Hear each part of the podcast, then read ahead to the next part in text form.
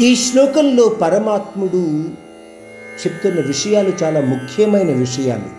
అందువలన మనము వీటిని శుభ్రంగా చాలా క్షుణ్ణంగా అర్థం చేసుకోవడానికి ప్రయత్నిద్దాము. పరమాత్ముడు అంటున్నాడు తన యొక్క బ్రహ్మాండ ప్రకృతి ఎనిమిది విధాలుగా విభజింపబడింది. అవి భూమి జలము అగ్ని వాయువు ఆకాశము. వీటిని మనము పంచభూతాలు అని కూడా తెలుసుకున్నాము అంతకుముందు అధ్యాయాల ద్వారా. అంతేకాకుండా మనస్సు బుద్ధి అహంకారము. ఈ అన్నింటినీ కలిపి ఎనిమిది విధాలుగా విభజింపబడింది. ఈ బ్రహ్మాండం మొత్తం కూడా ఎనిమిది విధాలుగా విభజింపబడింది అని పరమాత్ముడు చెప్తున్నాడు.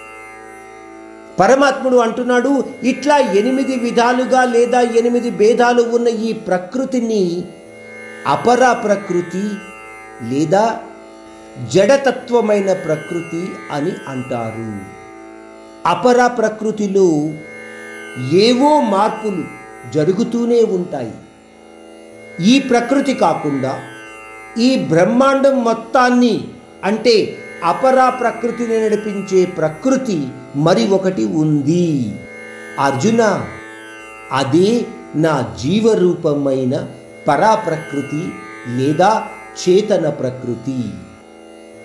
ఈ విషయాలను మనం క్షుణ్ణంగా అర్థం చేసుకోగలిగితే ఈ బ్రహ్మాండంలోనూ మరియు ఆ జీవరూపమైన పరబ్రహ్మలోని అంతరాన్ని మనము తెలుసుకోగలుగుతాము.